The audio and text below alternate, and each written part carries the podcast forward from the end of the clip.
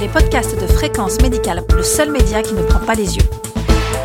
Une édition spéciale réalisée avec le soutien institutionnel de Pfizer. Docteur Jean-Paul Mar.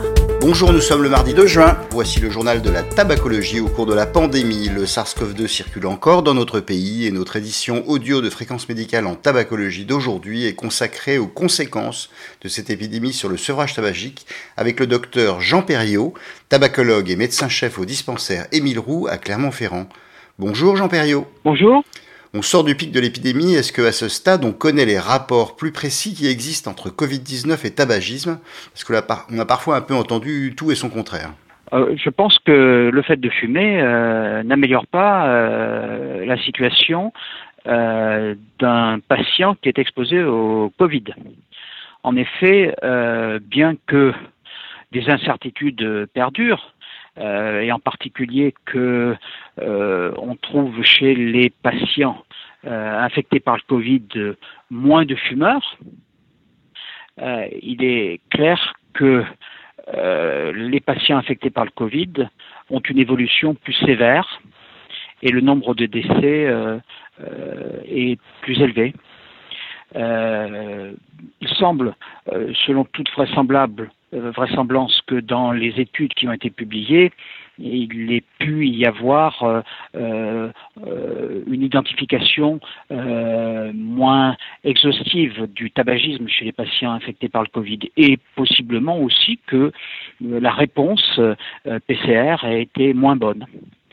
Mais c'est clair aussi que la plupart des études montrent que les fumeurs évoluent plus souvent vers les formes graves, nécessitant une réanimation, et évoluant vers la mort.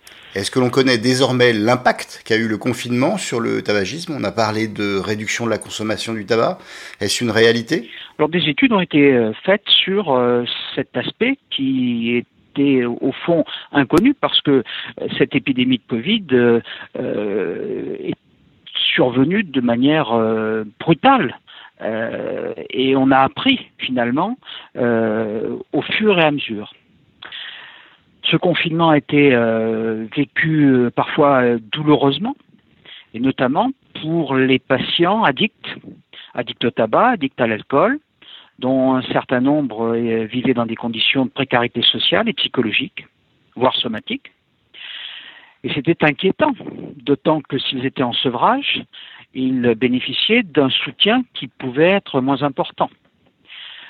Bien entendu, des consultations téléphoniques ont été développées, et euh, les études épidémiologiques ont montré, au fond, qu'il y avait eu, pour une part, environ 20 à 30% d'augmentation de la consommation d'une manière générale en population euh, française, euh, mais aussi une augmentation très nette du désir d'arrêter de fumer chez les patients.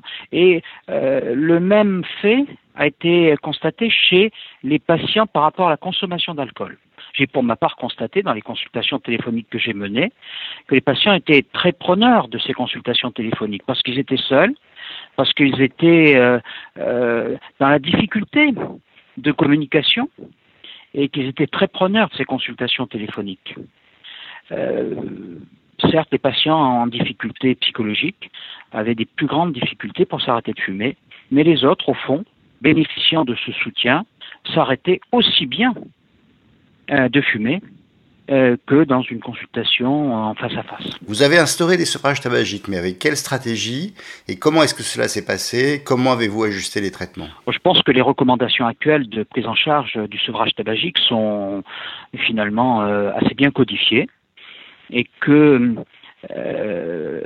l'association d'un médicament d'aide à l'arrêt du tabac permet de doubler, tripler le taux d'arrêt comparativement à la tentative solitaire, spontanée, mais que le soutien par un praticien de santé permet également de doubler une deuxième fois euh, ce que permet le médicament d'aide à l'arrêt. Donc, par voie de conséquence, euh, ça ne se discute plus.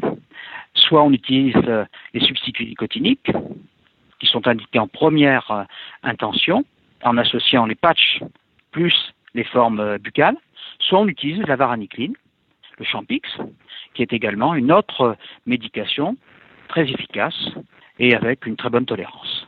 mais qu'il faut soutenir le patient tout au long de sa trajectoire euh, euh, vers euh, la sortie du tabagisme. Quels enseignements avez-vous retirés de cette crise vis-à-vis du sevrage tabagique? Comment mettre à profit cette expérience pour optimiser les stratégies futures? Pour l'avenir, je crois qu'il faut se préparer à mieux à ces catastrophes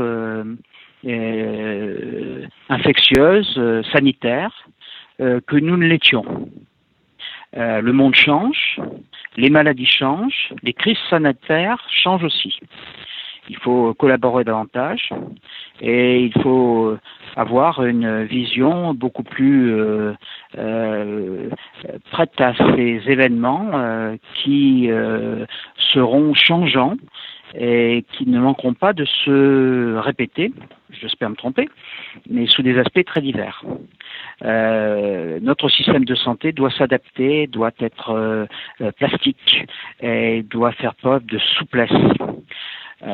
ensuite, toutes les formes de pratique, la télémédecine en fait partie les consultations téléphoniques, la participation dans une même action de différents professionnels de santé, euh, comme nous avons fait à Clermont-Ferrand euh, vis-à-vis des personnes en situation de précarité, des équipes itinérantes qui vont au devant des personnes pour les dépister, pour les soutenir, puis ensuite euh, les personnes malades pour les confiner dans des centres spécifiques tout en continuant le soutien la participation des équipes de santé publique au, avec les médecins praticiens de médecine générale, puis avec les services hospitaliers. Euh, ces actions transversales sont tout à fait indispensables. Et puis avec les nouveaux moyens de la médecine, la télémédecine, bien entendu, euh, c'est tout à fait indispensable. Et se préparer à ces événements qui qui euh, ne nous attendent pas. Nous ne sommes plus dans un pays fermé, nous sommes dans une situation internationale. Merci Jean Perriot. Merci à vous. Cette édition audio de Fréquence médicale en tabacologie est terminée. Vous retrouverez toutes les informations de la Covid-19 et les autres sur le site de Fréquence médicale. On se retrouve très bientôt.